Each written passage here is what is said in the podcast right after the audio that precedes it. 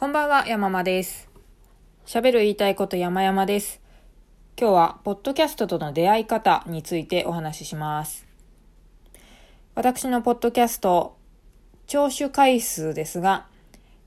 1回のエピソードにつき、まあ、上は100、下は60と、なんだか血圧のような、え回数聞かれております。聞いてくださってありがとうございます。えー、はい。ブログのアクセス数が今、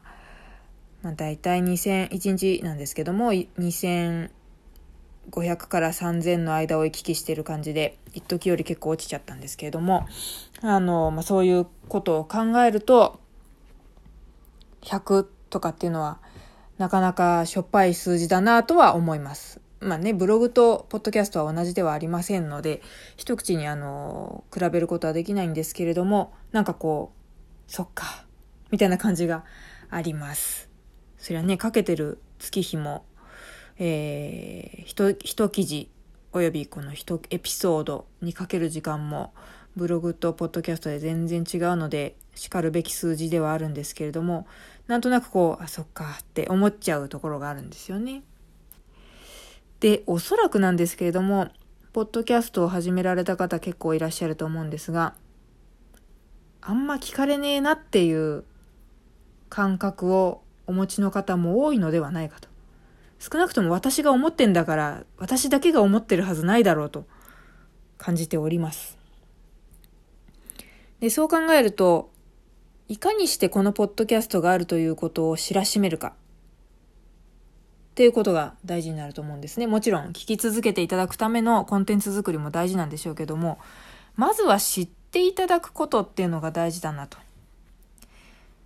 しかし、私が一リスナーとして、他の方がやってるポッドキャストとどう出会ってるかなと考えたときに、なかなかこう、何ですか、セレンディピティっていうんですかね。えー、出会いの作り方というのが難しいなと思うわけです。もちろん知っている方がブログなりフェイスブックなりで始めましたと宣言してくださったら知ることはできるんですけれども全く関係ない方のものを知るのなかなか難しいなと。で、一応私はアンカーというアプリでこの収録をしていてですね、同じくアンカーを使っている人のポッドキャストがきっとそのアンカープラットフォームにまとまっているんじゃないかと思って見てみたりするんですけども意外と探しにくいんですね。まだ Spotify の方がいいですね。あの、Spotify とアンカーしか私は、ポッドキャスト用に使っ、あそれとは別に、ポッドキャスト、プレイヤーを別途、Downcast というのを使っていますが、それは、あの、自ら検索しないと意味がないものなので、ちょっと横に置いといて、そのセレンディピティを作ることができそうな、ポッドキャストプラットフォーム的なところを考えると、アンカーと Spotify かなと思うんですけれども、アンカーはもう本当にいけてないなという印象で、あの、海外のポッドキャストなのかな？すごいかっこいいカバーのものぐらいしかピックアップされてない。で、Spotify はいろいろピックアップされてるんですけども、結局はラジオ局さんの番組のポッドキャスト版だったりとか、あとは英語のポッドキャストだったりとか、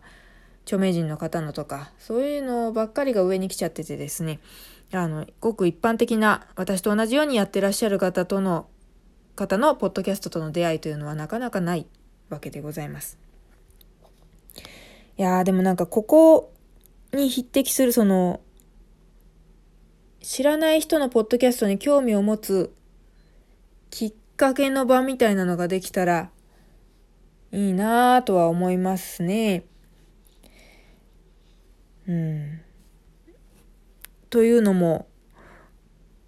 ラジオは私、あの、あんまり知らないのでも聞くきっかけがありまして、それは理由として、ラジオクラウドというアプリを使っているんですけども、これは一部のラジオ番組がダウンロードして、えー、あの聞けるという、主に TBS ラジオになっちゃうんですけども、他の曲もいろいろ聞けるというもので、これの一番最初のトップページが私は結構いいなと思ってましてですね。いろんな番組がこう、おすすめ番組がサムネイルとともに列記されてるんですよ。エピソード名と一緒に。で、ちょうど昨日はいつもは聞いてないんですけれども、三四郎のオールナイトニッポンのサムネイルがトップに出てたんですね。で、たまたままた別の機会に聞いてたラジオで三四郎のオールナイトニッポン面白いみたいな話をちょっと小耳に挟んでいたのもあったので、ああ、じゃあ試しに一回聞いてみるかなと思って聞いたら、結構面白くてですね、もうあの、30分分ぐらいのオープニングトークのとこだけ切り抜いたバージョンだったんですけど、ひたすら尿石の話をしてましたね。尿石の話をこんだけうまく引きずれ、引き、引っ張れるって、やっぱ小宮すげえみたいに思っちゃいましたけれど、そうそう、面白かったんですよね。なので、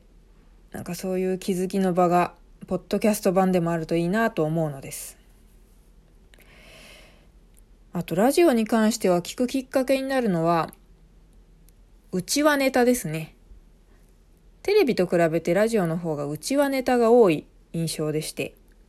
で特に私今もうものすごく大好きで、過去の遡って聞いてるぐらいなのが、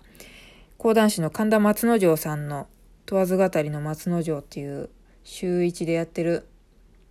金曜夜かな？にやってる30分の番組がすごい好きでこれもラジオクラウド経由で聞いあの聞いてて過去のに遡って聞いているんですけどもうちはネタ多いんですね。で、そのうちはネタが多すぎるってディレクターの戸波さんに怒られるんですよみたいなことまで言うわけです。で、またそんなこと言いつつもうちはネタ話して、またうちはネタ話しちまったよとかって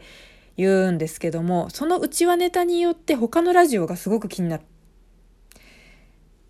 で、松之丞さんはよくえ伊集院さんのこととか、あとこの間ちらっと話してたのが、その伊集院さんがゲストに出たオールナイトニッポン。えー、しかもそのオールナイトニッポンのパーソナリティもなぜかテレビ東京のあの、佐久間信之さん。そうですよ、テレビ東京社員がオールナイトニッポンのね、パーソナリティやるというのもなんか不思議な話ですけども、そう、佐久間さんのオールナイトニッポンのゲストとして伊集院さんが言っていたみたいな、そんな話をちらっとして、で、気になって、わざわざラジコで、タイムフリー聴取で、その回を聞きに行ったりとかですね。やっぱ好きな人が話題に出していると、聞きに行きたくなるもんだなというふうに思います。なので、そう、プラットフォームでいろんなポッドキャストがあることを紹介するっていうのも大事だし、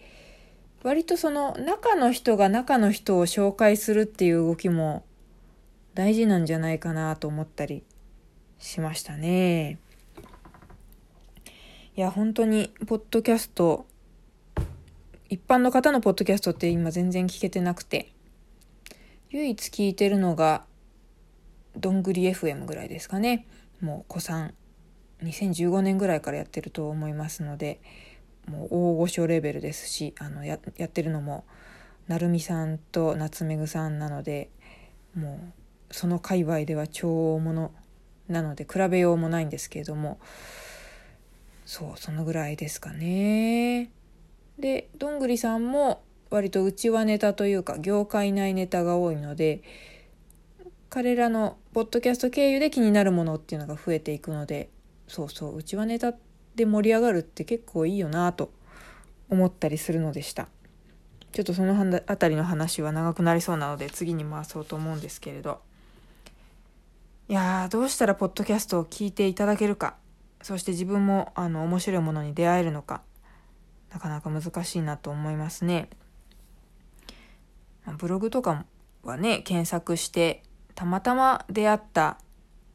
ものを引き続きこう、購読し続けるっていうケースもありますけど、ポッドキャストにたまたま出会うことって検索ではなかなかないですからね。うん、どうしたものかと思います。はい。ということで今日はそんなポッドキャストとの出会い方について悩んでるという話でございました。お聞きいただきましてありがとうございます。えー、お気に入りのポッドキャストなどがございましたら、あの、えっ、ー、と、一応私もこのポッドキャストで、ハッシュタグ、山々キャスト、ひらがなで山々、カタカナでキャストというハッシュタグでやっておりますので、もしおすすめのポッドキャストなどありましたら、そちらのハッシュタグつけて、ツイッター投稿などいただけますと、みんなで共有できるかなと思います。はい。えー、どうも今日もお聴きいただきましてありがとうございました。失礼いたします。